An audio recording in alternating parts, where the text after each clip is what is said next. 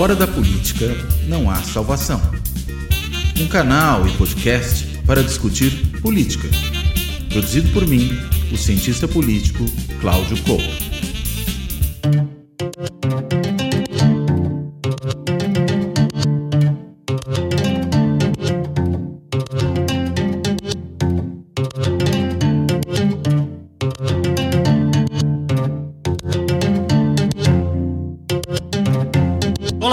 Este Fora da Política Não Há Salvação vai tratar da política externa brasileira e, particularmente, da política externa brasileira nesse novo momento do Brasil na sua inserção internacional, que é o terceiro governo Lula. E claro que há pelo menos dois motivos importantes para a gente falar disso nesta semana. O primeiro foi, evidentemente, o discurso do presidente Lula na Organização das Nações Unidas nessa última terça-feira, né, quando ele voltou, de certa maneira, a... Por um lado, o discurso mais tradicional da diplomacia brasileira, multilateralista, sem alinhamentos automáticos, defendendo o multilateralismo como um instrumento importante do equilíbrio das relações internacionais, mas também colocando ali alguns pontos que a gente poderia vincular, num certo sentido, a essa agenda mais de um governo de esquerda, que já teve presente em outros governos anteriormente do próprio Lula, no Lula 1, no Lula 2, em alguma medida nos governos Dilma, embora... Ali a diplomacia presidencial era muito mais acanhada do que foi nos dois governos Lula, e agora ele volta, digamos, à toda. Mas é claro que isso não é o único ponto. A gente viu também nas últimas semanas o presidente Lula se envolvendo aí em algumas polêmicas com respeito à política internacional, particularmente quando, ao mencionar uma possível visita do presidente Putin, né, presidente Vladimir Putin, ao Brasil, ele falou, olha, se ele vier ao Brasil ele não vai ser preso, apesar do mandato de prisão expedido pelo TPI, o Tribunal Penal Internacional, sediado em Haia. Só que ele não podia ter falado isso, porque, afinal de contas, o Brasil é signatário do tratado, né, Tratado de Roma, que cria o TPI, inclusive indicou uma ministra Sylvia Steiner, para a primeira composição do tribunal, inclusive isso aconteceu no governo Lula, né, no primeiro governo Lula, embora o processo começa lá atrás, no governo Fernando Henrique, finalzinho do governo Fernando Henrique, e entra pelo governo Lula, e claro, ele não poderia ter dito algo assim.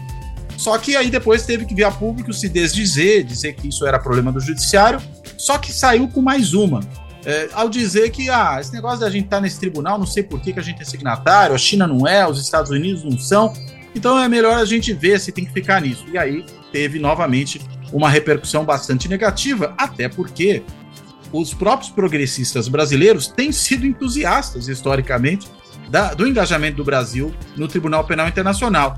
Houve, inclusive, denúncias feitas ao TPI por gente da esquerda brasileira em relação ao Bolsonaro. E ele está sendo ali investigado, há um inquérito que foi aberto no TPI sobre o governo Bolsonaro, então é bom ir devagar, esses inquéritos são muito demorados normalmente, nem sempre chegam a um desfecho que, digamos, sentencie aquela pessoa investigada alguma coisa, mas o processo chegou lá, algumas coisas começaram preliminarmente a ser feitas e é iniciativa de gente da esquerda brasileira, à qual o próprio Lula está evidentemente vinculado. Enfim, mas vamos tentar entender o que é essa política externa do presidente, qual foi a mensagem que ele tentou dar nesse discurso que ele proferiu na ONU, o primeiro depois de vários anos, e já numa condição diferente, né, daquela que o Brasil experimentou nos anos Bolsonaro, quando Bolsonaro fazia discursos ali cheio das aberrações usuais dos discursos bolsonaristas ao longo de toda a sua trajetória política, e agora, de certa maneira, a gente tem um discurso, vamos dizer, normal, mas com mensagens importantes que precisam ser entendidas.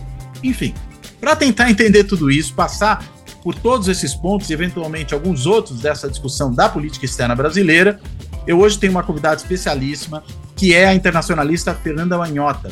A Fernanda ela é professora da Fundação Armando Álvares Penteado, a FAAP, ela coordena lá o curso de Relações Internacionais, que é um curso muito prestigiado na área de Relações Internacionais no Brasil. Ela se doutorou pelo programa Santiago Dantas, que é um programa de pós-graduação, que é um consórcio aí de 3 universidades, da PUC de São Paulo, da Unicamp e da Unesp, e ela se doutorou por lá. Ela é autora de um livro saído em 2016, que é um título longo, eu vou ter que ler aqui, porque senão eu não vou lembrar de tudo.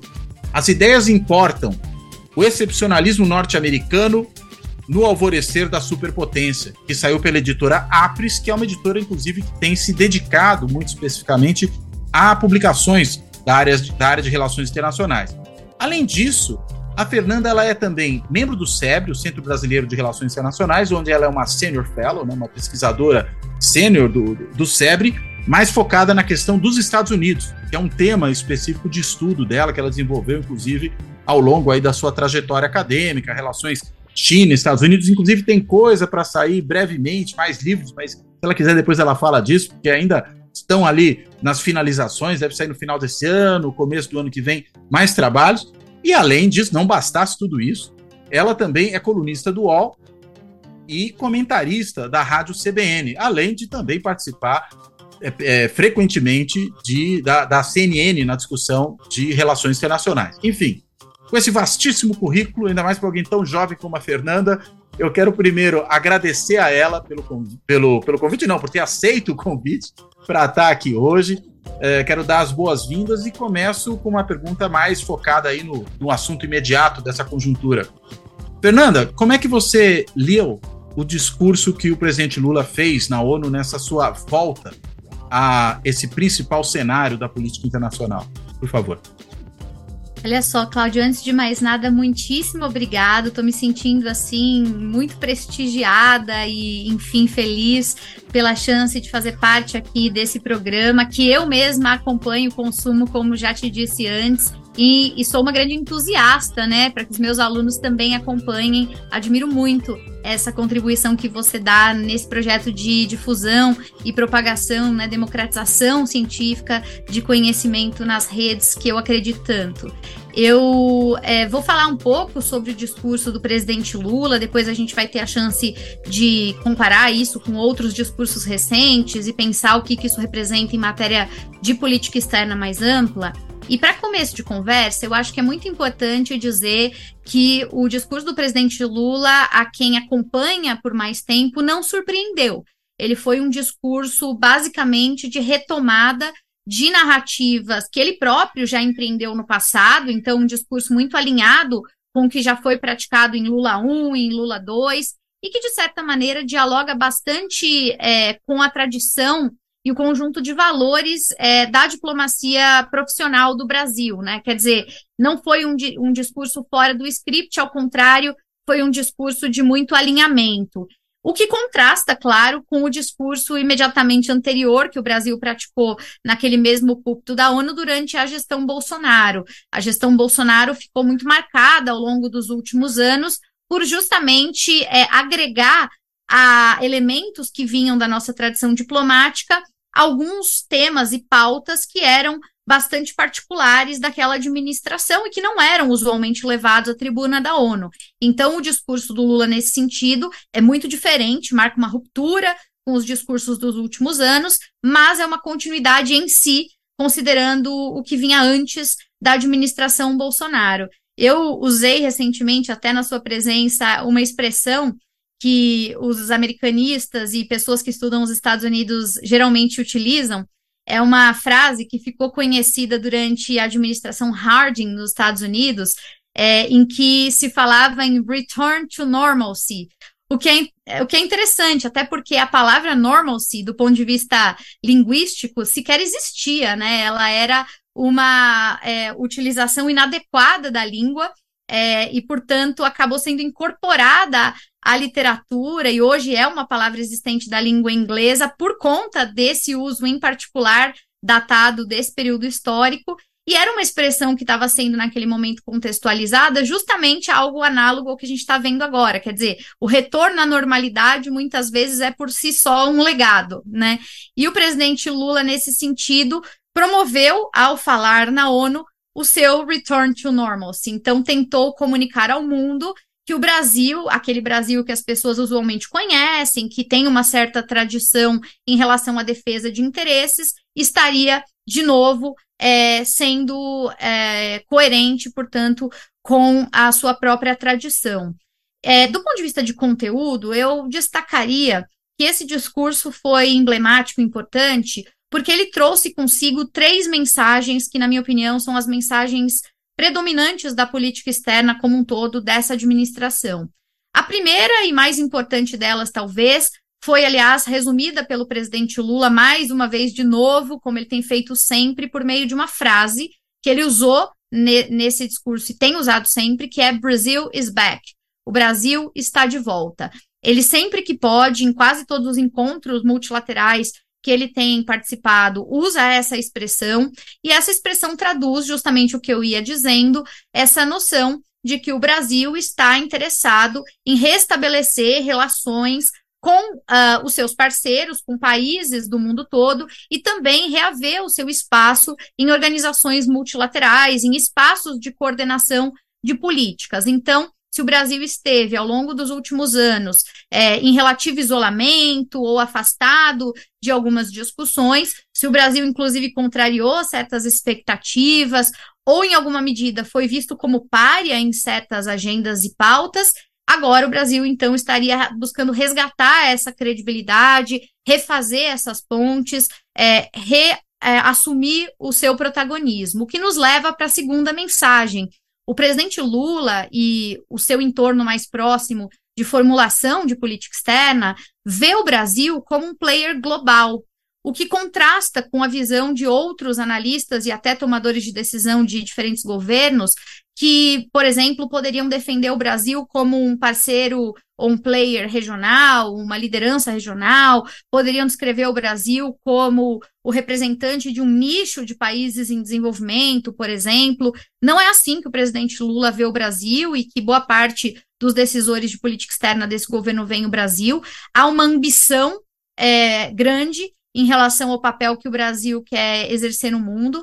E, portanto, Brazil is back não é só a mensagem de que o Brasil volta a se reconciliar com as suas próprias práticas anteriores. Também é a mensagem que conduz a uma ideia de Brasil reformista.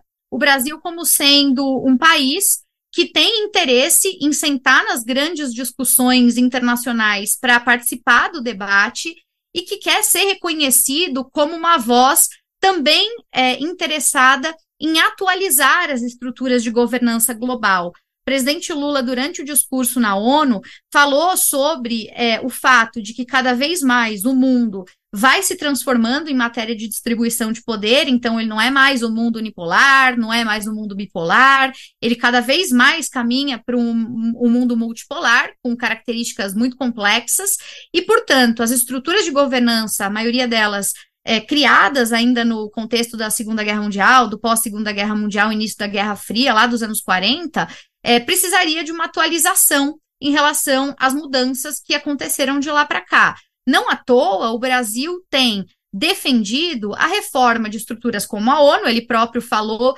da tribuna da ONU sobre a necessidade de atualização daquela instituição, obviamente trouxe à tona o tema do Conselho de Segurança, que é uma mágoa antiga do Brasil, uma demanda que a gente sempre teve muito presente, que obviamente foi novamente citada, mas não apenas a ONU, também há incômodos com, por exemplo, a estrutura de cotas do Banco Mundial e do FMI, não à toa o Brasil, mais uma vez, está olhando com atenção para plataformas alternativas a essas estabelecidas, então, tanto enfatizando o papel no G20, no G77, e, claro, nos BRICS, agora BRICS ampliados, que fazem parte e condizem com essa vontade e essa ambição do governo Lula. Então, a mensagem 1 é Brazil is back, a mensagem 2 é o Brasil não só está de volta, mas tem ambições reformistas e está interessado em ser reconhecido como um ator global que tem condições de participar das grandes conversas e que, portanto, acredita que é preciso diversificar vozes na política internacional, dando, então, a esses países, sobretudo do Sul global, condições de participar da conversa.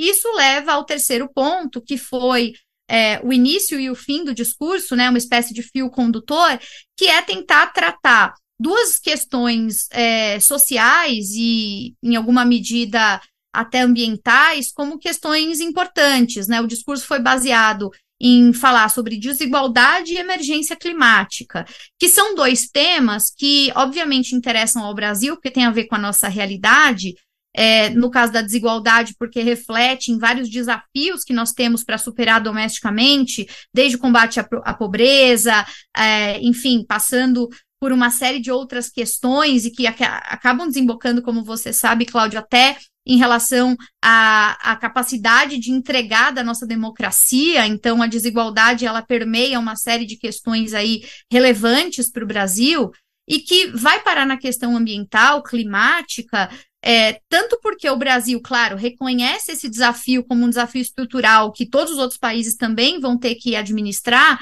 mas porque é um campo onde o Brasil tem potenciais para oferecer, né? É um campo onde o Brasil tem experiência para compartilhar e pode ser um campo particularmente interessante até para fazer negócios no Brasil, não só em matéria de atrair recursos, investimentos para defender a nossa flora, fauna, biodiversidade, florestas, mas também porque o Brasil é um interessado em falar sobre biocombustíveis, etanol, e crédito de carbono e tal.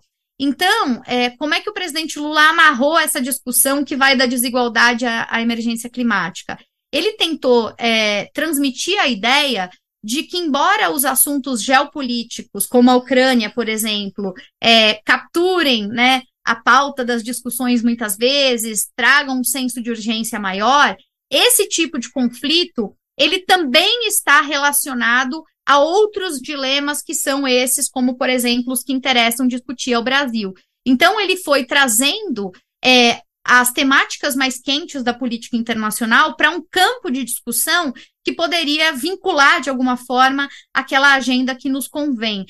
Foi uma estratégia interessante porque, de fato, o Brasil precisa, nesses eventos, produzir uma agenda setting ali, né, uma lista de prioridades e, enfim, de temas que entende ser onde há maior interesse imediato. Enquanto todo mundo queria falar de outra coisa, né? Quer dizer, todo mundo quer falar da Ucrânia, todo mundo quer falar sobre alguns outros dilemas, sobretudo do mundo desenvolvido. Então, houve um cuidado em endereçar essas questões, mas tentando reenquadrá-las. Ah, vocês querem falar sobre segurança, vocês querem falar sobre desafios ligados a esse mundo de policrises e tal? Bom, só dá para falar de insegurança e de policrises, de mudança de poder e tudo, se a gente endereçar temas estruturais mais profundos, como é o caso da desigualdade, como é o caso da degradação ambiental e tal. O Lula foi por esse caminho. Isso serviu a ele, para concluir, como uma estratégia também para fugir do terreno escorregadio, porque ele sabia que ia ser cobrado, sobretudo por um posicionamento mais incisivo em relação a temas que ele não se sente confortável ou não gostaria de ter que se comprometer, como é o caso da Ucrânia. Ele sempre tem falado da Ucrânia, mas com alguma ambiguidade. Quer dizer, o Brasil, na própria ONU, condenou a agressão russa em relação à Ucrânia, então a posição do Brasil é consistente do ponto de vista de padrão de votação e tal, mas o presidente Lula sempre é muito comedido no que diz respeito à condenação efetiva, né, da Rússia, a críticas à Rússia e tal. Então tinha uma expectativa sobre como ele ia incluir nesse discurso que falava sobre Brazil is back, reforma das estruturas internacionais de governança, desigualdade e emergência climática, um tema tão controverso quanto a Ucrânia. E nessa tentativa de reframe, né, de reenquadramento de algumas questões, ele justamente diluiu a Ucrânia dentro dos dilemas de segurança dessa era. E ele relativizou um pouco o peso da Ucrânia, dizendo o seguinte: olha, eu sei que todo mundo está falando sobre a Ucrânia e é claro que é digno de atenção e de preocupação, mas veja só, existem no mundo hoje uma série de outros conflitos que inclusive perpassam várias das hipocrisias da política internacional, que também mereceriam ser tratados e que estão ficando em segundo plano. E fez ali uma lista de conflitos, né, em várias regiões do planeta que, segundo ele, também estariam diante da necessidade de ter, né, a sua realidade contemplada em encontros como o da ONU. Então, no final do dia, quando ele faz o fio condutor como sendo esse, de que o mundo das crises tem a ver com desigualdade, com outras questões profundas, e a própria violência deriva disso também, é como se ele estivesse encontrando um mecanismo para falar sobre a própria guerra da Ucrânia, sem ter que se referir nos termos tradicionalmente usados a esse conflito. Então, ele não falou da Ucrânia como, talvez, os países do norte, Estados Unidos, OTAN, enfim, Europa, gostariam, né? Houve uma frustração nesse sentido, porque esperava-se que ele fosse lá e dissesse, olha, então os russos agrediram a Ucrânia, estão errados, e o presidente Putin cometeu um equívoco, era o que eles gostariam de ouvir. Não foi o que o presidente Lula fez, o que, do ponto de vista dele, talvez tenha sido a saída estratégica, né, para, ao mesmo tempo, não comprometer a posição brasileira, porque a posição brasileira é a de condenação desse conflito de agressão, mas ao mesmo tempo sem se indispor com os seus próprios parceiros da plataforma BRICS, que é um desafio permanente, né? Então, eu disse isso ontem quando comentava sobre o discurso, né? Eu disse isso na ocasião do discurso, que o discurso do presidente Lula foi um discurso de busca de equilíbrio na corda bamba, né? Quer dizer, ele fez ali o papel do equilibrista. A gente sabe que o papel do equilibrista é sempre um papel de muito desafio, porque, primeiro, o equilibrista pode, em alguma medida, se desconcentrar, pecar de alguma forma e despencar da corda bamba, isso é um risco que se corre, né? No caso do presidente Lula, tinha muito uma preocupação com o improviso, se ele improvisar, como ele andou fazendo nos casos que você citou no início, era uma preocupação que acabou se mostrando... desnecessária, não foi o que aconteceu, não houve grande improviso, nem grande polêmica causada pelo conflito, pelo discurso, né, e mesmo pela tratativa do conflito da Ucrânia, então não caiu da corda bamba, mas também quem se equilibra na corda bamba dificilmente consegue agradar a todo mundo. Então, se a gente perguntar, bom, o discurso do presidente Lula foi recebido com entusiasmo ou com preocupação? A resposta é, depende para quem a gente pergunta. Tem gente que achou o máximo, que achou uma saída inteligente, moderada, equilibrada, uma saída, inclusive, de autonomia do Brasil, de exercício da sua voz independente, né, do não alinhamento, como você citou, e isso foi exaltado por várias lideranças. Há outras lideranças que entenderam que o presidente Lula foi evasivo, foi vago, de alguma forma passou pano para interesses que não precisaria, né? Então é uma análise muito dual, típica, né, do equilíbrio na corda bamba. Agora, uma coisa interessante, você fez uma análise sensacional e super compreensiva, né, do que foi todo esse discurso e de como ele pode ser lido. Uma dúvida que me surgiu enquanto você falava até, qual é o peso de um discurso como esse feito na ONU? Né? O quão importante é um chefe de Estado ou um chefe de governo ir ali àquele púlpito e discursar. E aí, consequentemente, todas essas questões de conteúdo das quais você falou vão ter importância a partir do momento de que o discurso importa. Ainda mais se a gente compara, né, com esse período de anormalidade. É interessante, eu achei muito interessante quando você falou disso da normalidade, porque até publiquei texto recente com exatamente esse título, né, que o governo Bolsonaro era um governo que... caracterizado exatamente pela anormalidade. E acho que na política externa era isso que a gente tinha também, né? Mas tinha na política interna, em várias dimensões. Agora, e aí o discurso maluco do Bolsonaro, quando ele ficava falando até de coisas de teoria da conspiração, ou de questões de disputa política interna, dos seus inimigos internos, imagino que isso era recebido até talvez com uma certa perplexidade por muita gente na comunidade internacional. E do Lula, um discurso normal, pode-se concordar mais, gostar menos, a imagem do equilibrista que você usou é muito feliz para, acho que, descrever isso, mas, afinal de contas, é um chefe de Estado e de governo falando com base naquilo que é o interesse do seu país, dentro da sua agenda, mas, vamos dizer, concorde-se ou discorde-se, goste-se mais ou menos, é um discurso normal, ao contrário do que a gente tinha antes. Mas o ponto final é, diante disso tudo, qual é a importância desse discurso? Ele realmente pesa? É importante para essa inserção internacional no país, esse chefe de Estado de governo que vai ali e fala, ainda por cima, no caso do Brasil, essa peculiaridade, né, de que o presidente brasileiro é sempre o primeiro a falar na abertura dessa Assembleia Geral da ONU?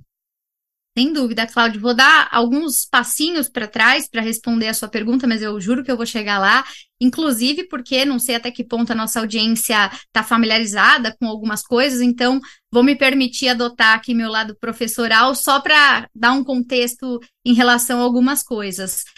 Primeiro, É muito importante dizer que esse discurso acontece todo ano, enfim, né, é um evento importante que a gente acompanha no mundo das relações internacionais e da diplomacia, mas que a cada ano vai agregando para si mais e mais interrogações e complexidade. Por quê? Porque a ONU, que foi uma estrutura criada nos anos 40, está em uma crise de identidade, e isso não se pode negar.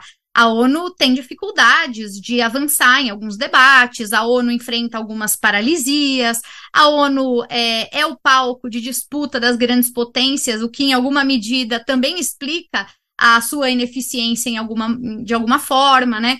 Eu sempre, quando estou dando aula para os alunos de relações internacionais, os iniciantes, tem o desafio, que é um desafio bem difícil, de tentar explicar para eles por que a ONU importa, né? E muitos deles chegam na graduação, como a maioria do público em geral, do grande público, da opinião pública como um todo, muito céticos, assim, né? Porque a gente tem um pouco aquela romantização de que, sei lá, a ONU ia ser o Leviatã, né? Ia ser aquele governo do mundo que ia colocar ordem na casa, que ia estabelecer o certo e o errado, os parâmetros do que é aceitável. E no final do dia, a culpa não é da ONU, a culpa é nossa, que depositamos sobre ela essas expectativas que não são expectativas relacionadas ao que ela se propunha a ser desde o princípio. A ONU é um fórum, é uma grande organização que oferece espaço para que os países explorem os seus interesses, apresentem os seus argumentos, busquem articulação de agendas, e que, inclusive, por fazer isso, oferece um espaço com credibilidade, transparência, relativa objetividade, para que os diálogos possam acontecer. Mas ela, por si só, não é o Leviatã, porque não tem dentes coercitivos, não tem capacidade de ingerência sobre os países. Os países são soberanos, os países, no final do dia, tomam as decisões que mais os convêm.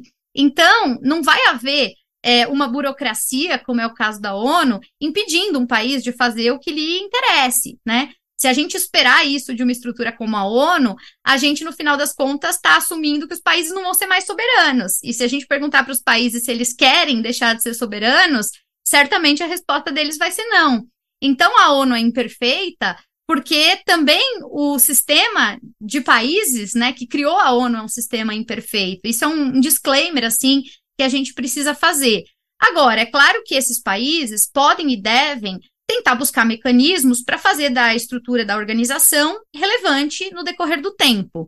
E com o passar dos anos, desde os anos 40, o fim da Guerra Fria, depois as mudanças todas dos últimos anos, já no século XXI, a ONU foi ficando cada vez mais diante desses dilemas complicados, porque o Conselho de Segurança tem Estados Unidos e China, tem Rússia, mas não tem um monte de gente que hoje em dia é importante, porque alguns debates envolvem elementos inegociáveis entre esses parceiros, então fica um jogo eterno de empurra para lá e para cá, e porque a própria ONU virou um grande elefante branco que não consegue muitas vezes, como eu disse, impedir que os países caminhem numa certa direção. Então, sobretudo, quando a gente pensa, né, em incursões militares dos últimos anos, né, o Iraque foi um grande emblema de tudo isso, os americanos colocaram a pasta embaixo do braço e invadiram o Iraque mesmo sem anuência, né, do corpo técnico da ONU depois de várias inspeções no Iraque para verificar armas de destruição em massa.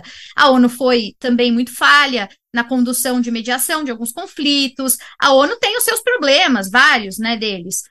E nessa cúpula em particular, nesse encontro de 2023, o encontro aconteceu mediante um grande esvaziamento. E esse esvaziamento não é apenas por ocasião de conflito de agenda, do tipo, o pessoal não foi porque não calhou de dar para ir, né? O esvaziamento, ele é muito relevante, ele simboliza, ele sinaliza coisas. E quem não estava lá, né? Não estava lá a liderança máxima da China, não estava lá a liderança máxima da Rússia, não estava lá a liderança máxima de outros países cuja ausência representa um certo descaso com aquela organização.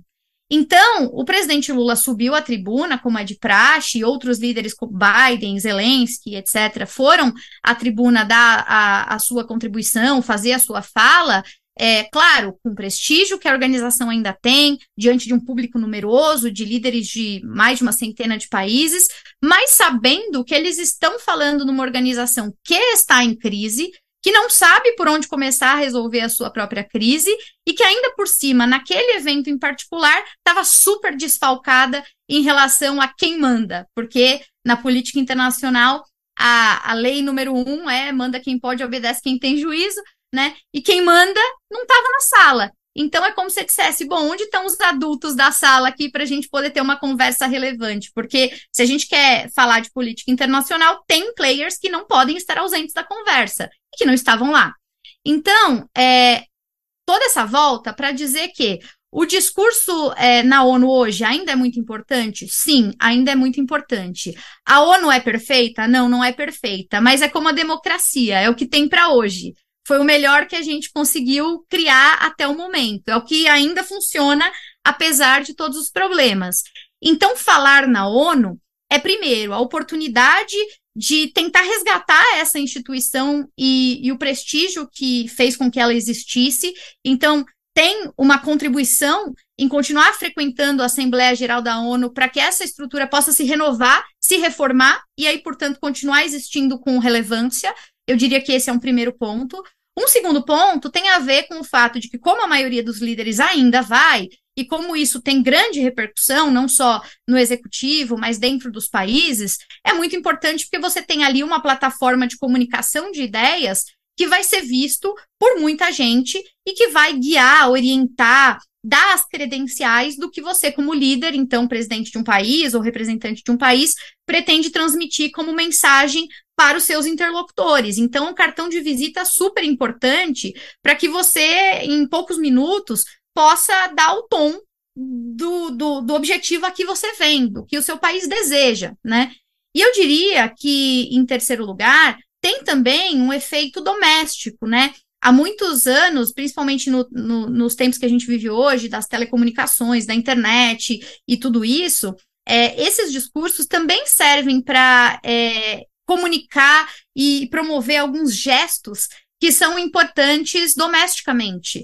Mandar recados domésticos, se comprometer com agendas e com grupos de tomada de decisão dentro do país. Então, para a gente que gosta de fazer análise de discurso, você pega um discurso como aquele e você consegue saber quem ele está tentando provocar, quem ele está tentando acenar positivamente, quem são os grupos, isso internacionalmente, mas também domesticamente, né? Para quem ele fala, por que ele fala desse jeito, por que certas escolhas de expressões, palavras e hierarquização de prioridades e não outra.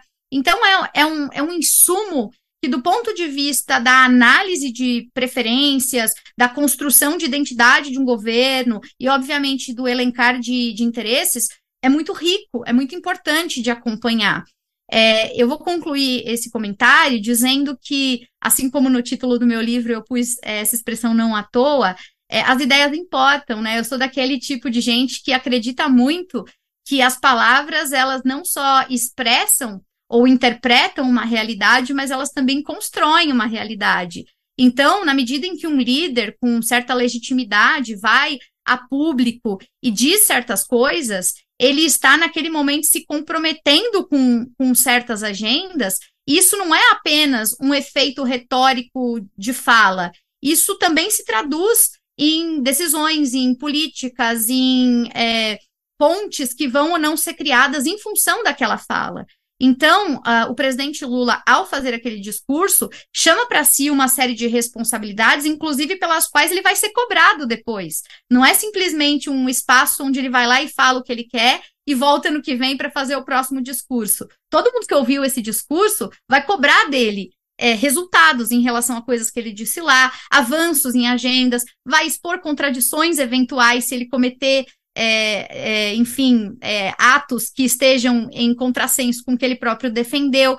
Não deixa de ser uma plataforma democrática também de vigilância, no bom sentido, dessas lideranças. Eu estou falando do Lula porque é o nosso presidente, mas isso se aplica a todos os outros líderes também. E, no caso do governo anterior, serviu, inclusive, para alertar a comunidade internacional em relação ao que estava acontecendo no Brasil, porque nós sabemos que existem estruturas, né, profissionais que fazem esses reports recorrentes, consulados, embaixadas e missões de todo tipo que levam e trazem informações, mas é sempre bom dizer que esses vários canais e interlocutores, eles não deixam de ser intermediários. Então, como essa mensagem chega do outro lado, a gente nunca sabe que viés ela foi, com que viés ela foi transmitida, com que nível de urgência ela chegou e tal. Quando o líder, sem intermediários, vai a um evento como esse e manifesta certas ideias, ele está sendo visto ali tal qual ele de fato é, ou pretende ser visto como, né? Para usar a expressão aí mais maquiavélica. Mas, enfim, de qualquer maneira, é como se ali o rei estivesse nu, né? E o mundo todo pode enxergar o rei tal qual ele é. No caso do governo Bolsonaro, os discursos feitos na Assembleia Geral se tornaram um estudo de caso em vários lugares do mundo, inclusive, não só aqui no Brasil, de o que foge à normalidade, do que não é comum. E isso fez com que várias lideranças no mundo, nos bastidores e também publicamente, se manifestassem para dizer: tem alguma coisa acontecendo no Brasil, tem alguma coisa estranha no Brasil. Talvez eles não estivessem em condições de perceber isso sem a instância, sem a plataforma que a ONU, com todos os seus defeitos, ainda hoje nos fornece por meio desse encontro. Aliás, quando você falou da guerra do Iraque, eu me lembrei de uma situação que vem também numa fala presidencial, quando, enfim, diante das críticas que foram feitas no âmbito da ONU à invasão americana do Iraque, lá pelo George W. Bush filho, né? Ele deu uma declaração mais ou menos da seguinte natureza. Ele falou: olha, é bom a ONU ficar quietinha no seu canto, senão vai ficar evidenciada a sua irrelevância completa. Não sei se você se recorda dessa declaração, né? E eu fiquei muito chocado com aquilo. Eu falei: poxa, mas um presidente americano atacar a ONU dessa maneira é um negócio de uma arrogância brutal, né? E depois de um desprezo, né, pela legalidade internacional, pelas instituições aí que sustentam, né, esse sistema internacional, que me pareceu assim, algo realmente muito inesperado, né? Não, eu concordo com você, Cláudio, e tenho certeza que isso escandaliza mesmo os americanos, né, os mais céticos, inclusive, em relação à ONU, porque, resgatando um pouco dessa história, né, da onde veio a ONU? A ONU foi uma criação, obviamente compartilhada por outros países, mas idealmente pensada, implementada à imagem e semelhança dos americanos, por interesse americano. No fim da Segunda Guerra Mundial, os Estados Unidos já tendo emergido como a principal superpotência do mundo, enfim, diante da Europa devastada e tal, eles decidiram que eles iam exercer a sua liderança, a sua hegemonia, a partir de um certo estilo. E esse estilo tinha a ver com a organização de regras do jogo que eles favorecessem. Então, a hegemonia americana, ela foi moldada, e o exercício de poder dos Estados Unidos ao longo dos últimos anos e décadas se dá por meio do domínio de uma ordem internacional que atende à sua forma de interpretar o mundo. Não à toa, os Estados Unidos patrocinaram a criação da ONU, pouca gente sabe, muita gente às vezes não conhece essa história, mas o próprio nome da ONU, United Nations, foi um nome dado pela Eleanor Roosevelt, né, esposa do presidente Franklin Roosevelt, que estava à frente dos Estados Unidos na época. Ela foi a primeira representante dos Estados Unidos na ONU, representando o país, inclusive. Ela é até hoje uma figura muito importante, né, na história da ONU. Teve uma participação grande na redação da Declaração dos Direitos Humanos, né, da ONU. Sim, fundamental, e que não à toa coincide também com outras estruturas que são da mesma época, né? Bretton Woods, FMI, Banco Mundial, a antiga OIC, que depois foi substituída pelo GATT, que depois, por sua vez, virou OMC nos anos 90, a própria OTAN, que é mais ou menos dessa época também. Então, os anos 40, a segunda metade da década dos anos 40, é o período em que os americanos estruturaram a sua liderança com base nesse tipo de estratégia. Então, quando a gente vê uma liderança como o Bush ou outros, né, agora o Trump mais recentemente, desfazendo dessa estrutura como se ela fosse algo que prejudica os interesses americanos, que desfavorece os interesses americanos, isso para um americano e para um americanista soa muito estranho, porque independente das diferentes visões que se tem ao longo da história, dos governos, preferências políticas, ideológicas e tal, partidárias, em geral, o consenso os Estados Unidos, dos anos 40 em diante, se consolidaram como essa potência por serem os responsáveis por ter erigido e mantido essa ordem internacional. Então, o Trump mesmo, quando ele foi presidente e começou a atacar os grupos de aliados, a ONU, dizer que ia cobrar tarifa e contribuição adicional, né, da OTAN, lá dos europeus, que eles não contribuíam com a cota conforme combinado. Quando ele começou com essa história, se por um lado ele tinha razão em dizer, bom, os Estados Unidos pagam essa conta mais do que os outros, e isso é verdade. Por outro lado, o que ele estava ignorando é que essa escolha por ser o paymaster do sistema não é por benevolência, não é porque os Estados Unidos assim decidiram ser bacanas com todo mundo e patrocinar o jogo. Eles fizeram isso e aceitaram ser esses paymasters porque no final do dia é o jogo que lhes convém, é o jogo pelo qual eles se consolidaram potência. Então, os especialistas em Estados Unidos olhavam para o Trump e diziam, bom, o Trump é uma expressão que o Richard Haas usou muito, né? Ele dizia assim, o Trump é o presidente do withdraw. Qual é a doutrina Trump? A doutrina Trump é a retirada. Ele retira os Estados Unidos de um monte de coisa que os Estados Unidos criaram, né? Tanto que muita gente foi dizer que o Trump chegou mais perto, talvez o mais perto de todos, mais do que Bush filho, mais do que muita gente, de fato, romper com a ordem liberal que os Estados Unidos mesmos tinham implementado. Né, ele foi um soluço de dissonância mesmo entre os governos mais diferentes que nós tivemos ao longo dos anos. Então você tem toda a razão, né, ao relembrar esse episódio que ficou conhecidíssimo, né, essa fala do presidente Bush, eu acrescentaria o Trump nesse mesmo combo. Indo muito mais longe, né? Muito mais, com muito mais riscos embutidos, né?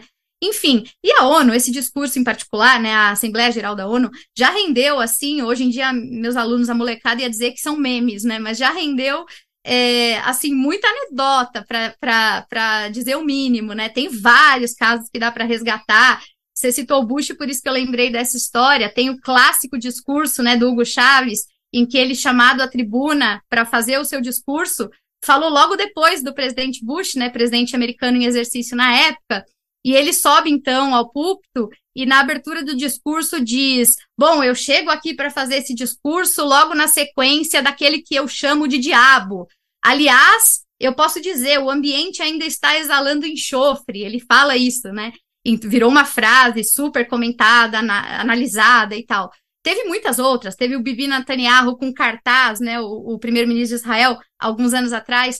Ele estava querendo falar sobre a ameaça da bomba nuclear iraniana, e ele levou um cartaz, uma cartolina com desenho daquelas bombas, igual de desenho, né, que tem o pavio, assim, aquela bomba redondinha, e aí ele desenhou, né, com canetão, os limites de enriquecimento de urânio até chegar a uma bomba atômica, e ele tentava didaticamente no púlpito da ONU explicar, olha, pode enriquecer até 70%, depois até 90%, e isso virou piada também, porque ele desenhou uma performance à la Suplicy, assim, parece o Suplicy na tribuna da Assembleia Legislativa, quando ele levou o caminhãozinho com tomate, o caminhãozinho virou, caíram todos os tomates no chão, fez uma sujeira danada.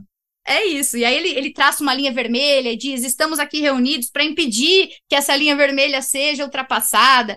Então, olha, tem muita história que daria para evocar, enfim, sobre episódios, assim, alguns cômicos, alguns trágicos, alguns enfim, de múltiplas variáveis e complexidade, mas vou parar por aqui, senão vou contar a história aqui que não tem fim. Agora, aproveitando isso, eu te perguntei do peso, né? E a minha dúvida muito relacionada, até aproveitando as coisas que o Lula falou antes. O Bolsonaro, a gente sabe, tudo bem, era o caso anormal a ser estudado, se colocou até fora do Brasil. Mas o Lula andou falando coisas muito comprometedoras do ponto de vista da sua estratégia política externa, né? Essas declarações relativas à Ucrânia, aquele elogio à questão da potencial democracia na Venezuela, como se fosse só um problema de narrativa, a Venezuela não fosse como é um regime autoritário, enfim, uma série de declarações muito ruins. Essa agora, do Tribunal Penal Internacional, o quanto um bom discurso na ONU ajuda a consertar esse tipo de derrapada anterior, porque são falas presidenciais do mesmo jeito, mas é claro que aquelas outras desastrosas são feitas no improviso, mesmo que em eventos oficiais, eu estou pensando naquela em que ele fala da narrativa sobre a democracia venezuelana, por exemplo, do TPI foi ali no calor do momento, né, que os jornalistas chamam do quebra-queixo, né, presidencial, mão de microfone, o presidente solta uma dessa ali. Agora, o discurso na ONU bem feito, normal, ele corrige isso ou não? Pelo peso, né, que ele tem, eu estou pensando. Acho que ele atenua um pouco dessa insegurança que essas falas, né, desencontradas acaba provocando. Então, entende-se que aquele discurso é o discurso que representa a voz da estratégia oficial de um Estado para além de um governo. Então, é certamente um discurso que foi lido, relido, aprovado, editado, modificado muitas vezes, e que uma vez que está sendo proferido, é um compromisso que o país assume diante dos seus interlocutores. Então, sem dúvida, ele é levado muito a sério e, de alguma maneira, ajuda a diminuir um pouco esse clima de tensão que muitas vezes essas falas acabam provocando. Agora, como eu dizia antes, acho que em tudo na vida, em política externa não seria diferente, o desafio é sempre a consistência. Quer dizer, você precisa dizer alguma coisa e depois dizer de novo essa coisa e depois fazer acenos que sejam condizentes com o que você disse e, na sequência, produzir políticas que sejam convergentes com a mensagem que foi transmitida e assim vai.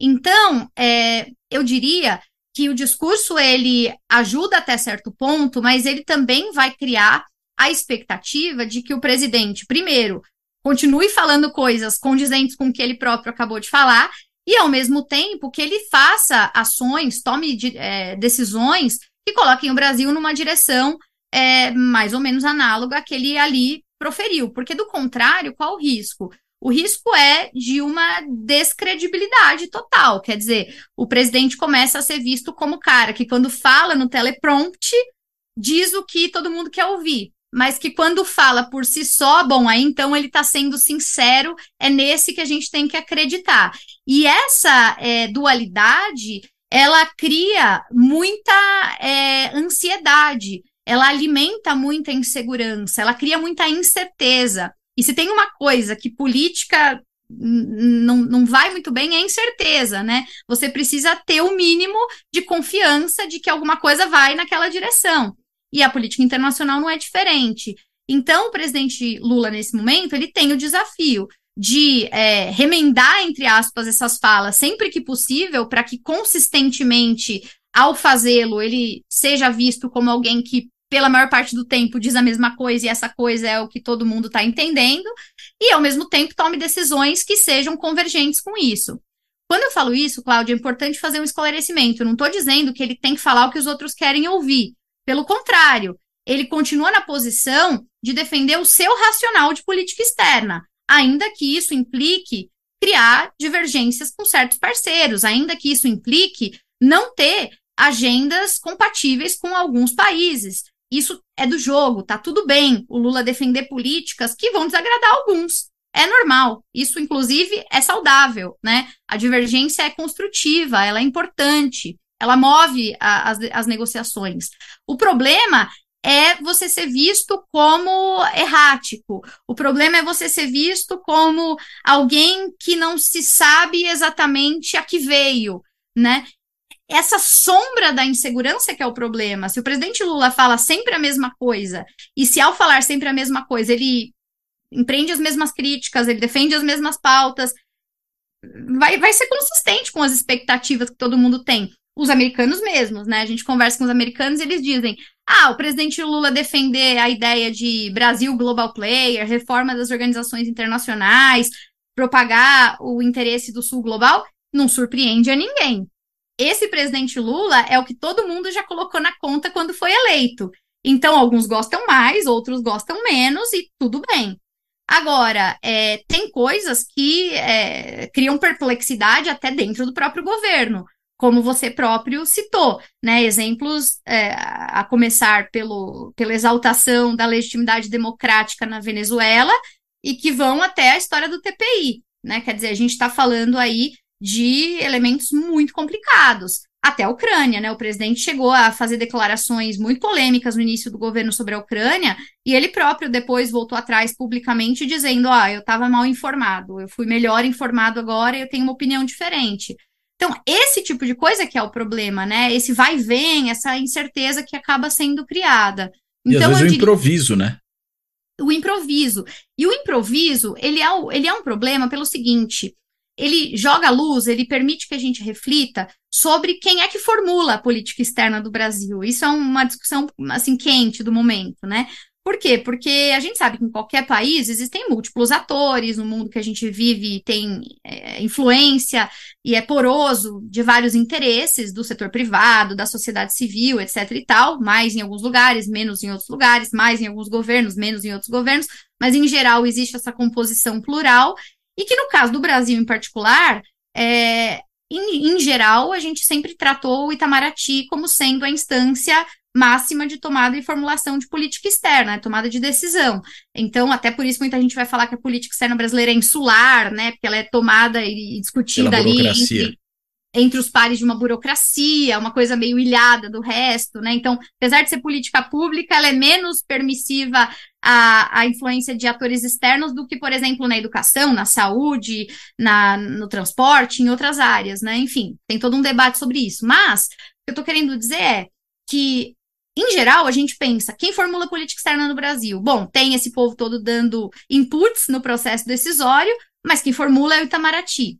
Bom, ok, tem o Itamaraty, que por sua vez tem a voz máxima representada pelo ministro, no atual caso, o ministro Mauro Vieira. E que ao longo dos governos Lula, e não apenas Lula, mas também Dilma e até Bolsonaro, houve a inclusão de uma figura adicional, que é o assessor da presidência.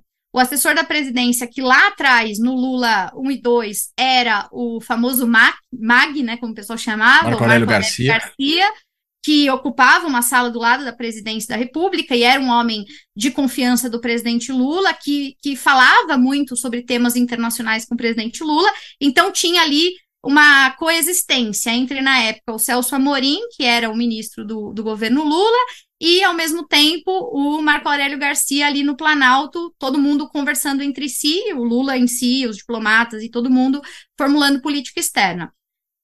O jogo da política vai e vem, teve troca de governo, eu digo que isso não é uma característica exclusiva do Lula, porque mesmo olhando para o Bolsonaro, ele também teve uma estrutura análoga, tá aí o Felipe Martins para contar essa história, né? Ele foi o assessor presidencial para questões internacionais do presidente Bolsonaro, que também mantinha um chanceler, um ministro lá no Itamaraty, né? Ministros... Quer dizer, no caso você tinha Marco Aurelio Garcia e Celso Amorim, aí você troca isso por Felipe Martins e Ernesto Araújo. É quase autoexplicativo, né? Exatamente, eu não vou utilizar meus preciosos minutos para tecer esse comentário, fica aí para a audiência formular seu próprio juízo. De qualquer maneira, hoje, né, século XXI, governo 3 e tal, a gente continua tendo uma estrutura do ponto de vista assim, organizacional parecida. Então, continua existindo Itamaraty, que agora retoma muito das suas práticas habituais, liderado pelo Mauro Vieira, E nesse contexto, quem foi lá ocupar a cadeira que era do Marco Aurelio Garcia, né, que já faleceu, é o Celso Amorim, que foi o chanceler dos governos anteriores. Num contexto em que o mundo mudou, esses líderes também mudaram. Lula, no meio do caminho, enfrentou uma série de questões, como a gente sabe, da prisão, à soltura e à reeleição. Então, quando a gente se pergunta, no improviso, o presidente falou X ou Y, o que está por trás, porque o presidente falou X ou Y no improviso, o que está por trás é, em nome de quem ele fala. Quando ele improvisa, ele está dando a própria opinião individual, como líder, como um diplomata presidencial, já que ele gosta de diplomacia presidencial, tem afinidade com essa agenda e tal. Então, ele está falando por si, ou ele está reproduzindo conselhos que ele recebeu do seu assessor e pessoa de confiança, amigo leal, né, que é o Celso Amorim, então ele está representando ali a voz do Amorim, em que medida essa voz é convergente ou não com as estruturas convencionais do Itamaraty, a contar por Mauro Vieira e todos os diplomatas de carreira que estão abaixo dele. Então, esses improvisos, eles não só criam esses ruídos, como eu disse, perante os outros líderes que ficam vendo o governo com uma postura um pouco errática, né, e preocupados com, afinal de contas, qual é a versão que a gente deve acreditar, entre aspas, mas também suscita, para quem analisa tudo isso, a dúvida de, no final das contas, quem é que manda na política externa? Qual é a voz que a gente precisa ouvir, né? Isso não fica claro, porque dá a impressão que a política externa, muitas vezes, é um grande bloco de posições homogêneas. E, na política, você sabe melhor do que eu, isso nunca é verdade. É sempre uma composição de barganha, de negociação entre interesses divergentes, né? E é muito importante resgatar isso. Então, eu diria que seria uma contribuição, inclusive, se a gente conseguisse manter a consistência, para a gente poder analisar exatamente como as burocracias estão atuando nesse governo, já que acaba criando margem até para uma certa polemização vazia. Muitas vezes as pessoas ficam insinuando, já teve várias publicações nesse sentido aqui no Brasil, que o ministro é um, mas quem toma a decisão é outro, que o Itamaraty não tem voz, porque quem manda é o Planalto. Começa a haver esse tipo de criação de ruído que coloca as instituições umas contra as outras dentro do próprio governo, e isso não é construtivo, né? Ao contrário, isso só vai alimentar disputas desnecessárias no momento de reconstrução, né? Então, enfim, um comentário quase desabafo aqui no seu programa.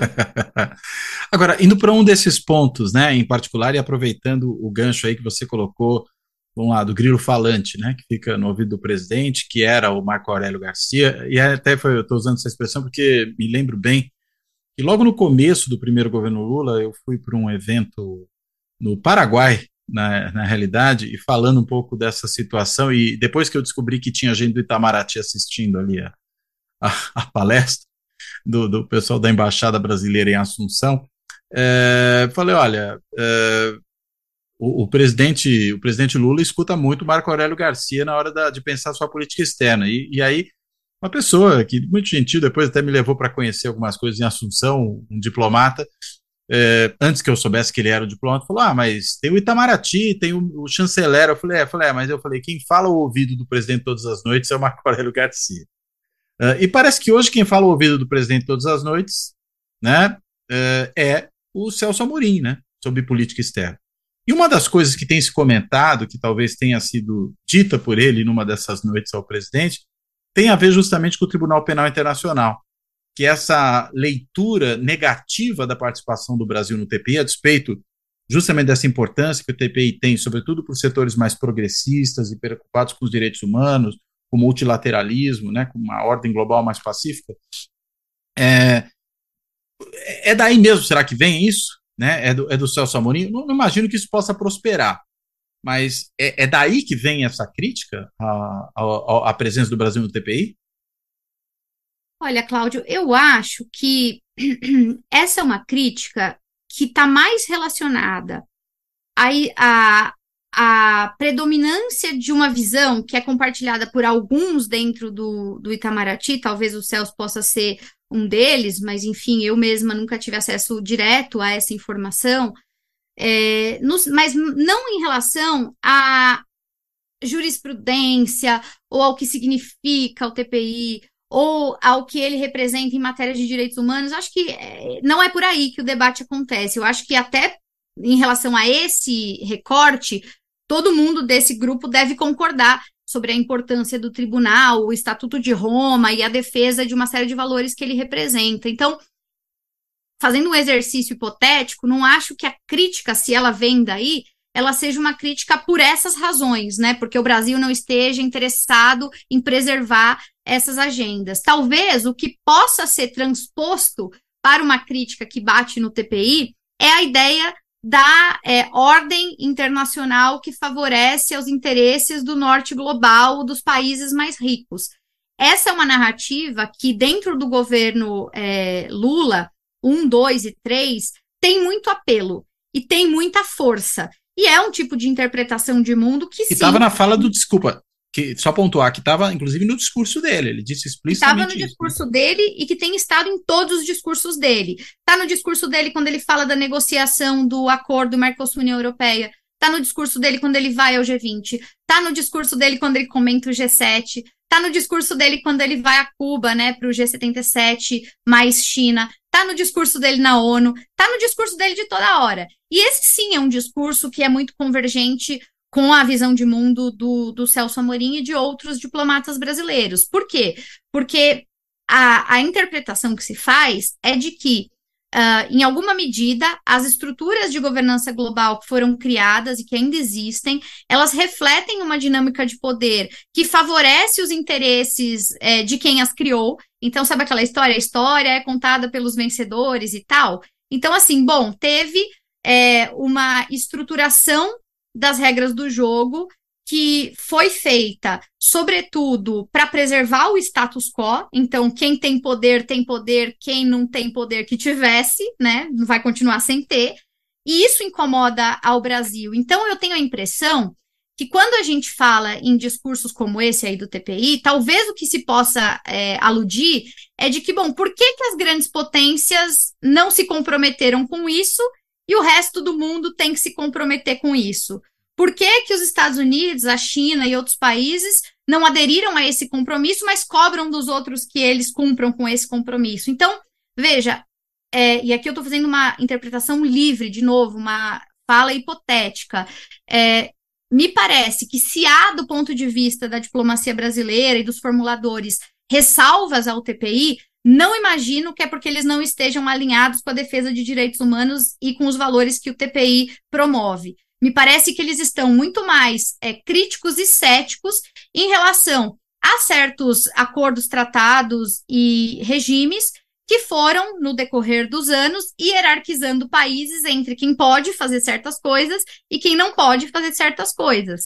E essa relação de desigualdade me parece que é o que incomoda. É o que incomoda o Brasil, inclusive, a querer essa reforma toda que não para de reclamar e de defender, né? Então, quando diz, precisamos rever cota dos bancos, das instituições de fomento, precisamos rever o Conselho de Segurança da ONU, precisamos dar espaço para que outros temas da agenda sejam trazidos à baila, né? Quando tudo isso aparece, e aí a gente pode pôr na conta até temas que não necessariamente são plataformas prioritárias do Brasil, tipo, tem países no mundo discutindo o Tratado de Não Proliferação Nuclear, né, e por que que ele é desse jeito.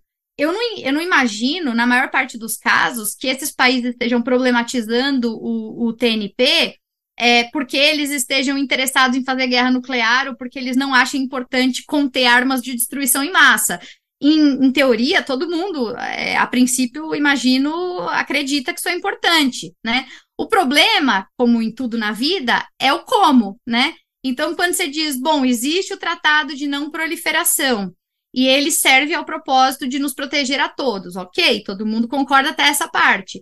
Mas quando você diz, então, quem tem, congela do jeito que fica e quem não tem, fica proibido de desenvolver, beleza? Aí, nessa hora, você já tem um pessoal incomodado, porque, afinal de contas, como é que eu vou me sentir seguro se eu fiquei proibido de desenvolver armas e o coleguinha tem um monte de armas que ele vai ser permitido em manter?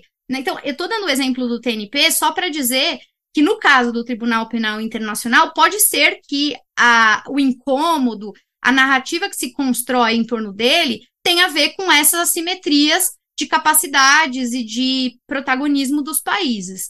O que não significa, e aqui eu vou deixar isso muito bem claro, que eu, de alguma forma, concorde com esse tipo de abordagem, né? Eu pessoalmente, não concordo, inclusive, acho que foi uma fala infeliz do presidente Lula, não à toa ele voltou atrás e desdisse o que ele falou. O TPI é uma plataforma importante para o Brasil, em geral, e para a estabilidade do Brasil, democracia, direitos humanos e tal, e também, como você falou, para uma parcela do próprio grupo que politicamente o apoia. Então, ele deve ter sido cobrado sobre isso, para não entrar no mérito de discutir a própria validade constitucional dessa fala, né? Quer dizer, uma vez que o Brasil é signatário do Estatuto de Roma, implementou, internalizou essas regras, o Brasil passa a fazer disso compromissos da sua Constituição. Então, não é algo tão simples quanto, eu estou achando que a governança global aqui está um pouco desequilibrada, vamos virar as costas para os compromissos assumidos e vamos resetar e começar tudo de novo, porque desse jeito a gente acha que não está bom. Longe de defender essa posição, acho que não é por esse caminho que se promove qualquer tipo de reforma, né? Mas eu estou tentando, com esse exercício, a partir da sua pergunta, aventar possibilidades do que talvez pudessem explicar esse approach, né? Por onde esse approach se constrói. Eu acho que é mais ou menos por essa lógica que eu estava aqui comentando. Muito bom. Uau, que conversa boa, Fernanda. Muito obrigado por esse papo. Eu que agradeço. Eu poderia passar aqui, a gente pode fazer o corujão e da política internacional, aí a gente reúne os nossos amigos, né, porque se não tiver ninguém a gente vai ficar abaixo astral, então a gente chama os nossos amigos para pelo menos a gente ter certeza que alguém vem, e a gente faz o corujão aqui de horas e horas a fio, falando sobre política internacional, sem a pretensão de ser conclusivo ou de ter razão, aliás... não vamos exaurir o assunto, né? Não, jamais, aliás, ainda bem, né, eu morro de medo de gente que tem certeza demais, eu corro de gente que tem certeza demais, tem aí o mundo inteiro para ser desbravado, quanto mais a gente aprende, mais a gente descobre que é ignorante, eu fico muito feliz de ter tido a chance de compartilhar as minhas impressões e de dividir as minhas angústias e inquietações também com você e com a sua audiência, que é uma audiência super qualificada e que eu conheço bem. Então, só posso agradecer por esse generoso convite, por me dar espaço para, mais uma vez, falar do meu tema preferido, que são as relações internacionais. Aliás, você conhece bem, integra a audiência, diga-se de passagem, né? Integra a audiência, eu sou a maior fã. Eu falei para o Cláudio, eu vou contar para vocês esse bastidor. Falei para ele, primeiro não tenho nem roupa para gravar esse programa, né? Porque, afinal de contas, eu assisto e admiro o programa, né? E depois que é mais ou menos aquela experiência de você humanizar seu ídolo, sabe aquela coisa assim, você conhece alguém e admira tanto, e aí um dia você descobre que é uma pessoa real, tá sendo um pouco essa minha experiência aqui com o Cláudio, porque eu acompanho as entrevistas, as falas dele em todos os lugares, o trabalho dele, que eu admiro muito, ele sabe disso, e aí é como se fosse assim, meu meet and greet com o meu ídolo, então vim aqui participar para depois poder mandar o link para minha mãe. Muito bom. Obrigado também pela gentileza, Fernanda.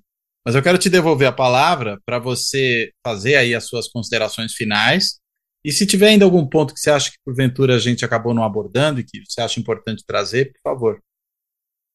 Eu acho que, como mensagem geral, assim, amarrando essa conversa que a gente teve, existe muito claro um fio condutor nessa política externa do governo Lula, que é um fio condutor que passa por expressões como autonomia, busca por universalismo e tentativa de reforma. Eu acho que essas são as três palavras de ordem que quem está tentando entender o Lula pelo mundo precisa ter em mente. A gente tem que considerar que é uma política externa que tem esses três valores como elementos centrais. Eles, em geral, não são uma novidade, não são a reinvenção da roda, são o resgate de algo que o próprio governo Lula e outros governos no passado já defenderam para o nosso país. A gente pode concordar ou discordar dos meios, a gente pode concordar ou discordar da direção, da velocidade, da forma, a gente pode problematizar tudo isso, e é saudável que a gente faça isso, inclusive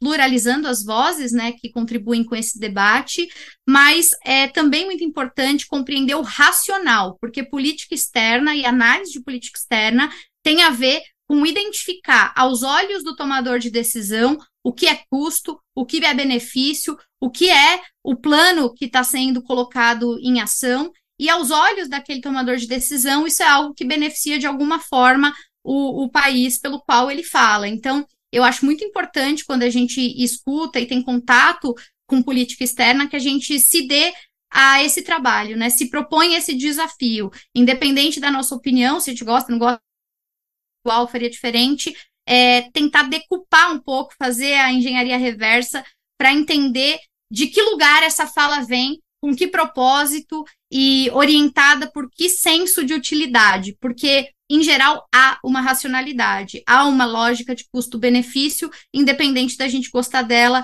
ou não. E dito isso, também deixo o convite para quem talvez não acompanhe tão de perto política internacional, para que vocês façam esse esforço. A gente tem muitas coisas acontecendo no nosso país que são derivação de ondas e movimentos globais, bons e ruins, né? Se está muito calor, se está muito frio, isso é um problema de relações internacionais. Se a gente tem vacina, não tem vacina, tem pandemia, não tem pandemia, é um problema de relações internacionais. Se a compra do mês ficou mais cara, se o pãozinho na padaria está ficando mais caro ou mais barato, é um problema de relações internacionais. Se a gente tem um país democrático ou não, é um problema de relações internacionais. E o Brasil, em particular, nesses próximos anos, vai receber muita atenção do mundo. O Brasil, nesse momento,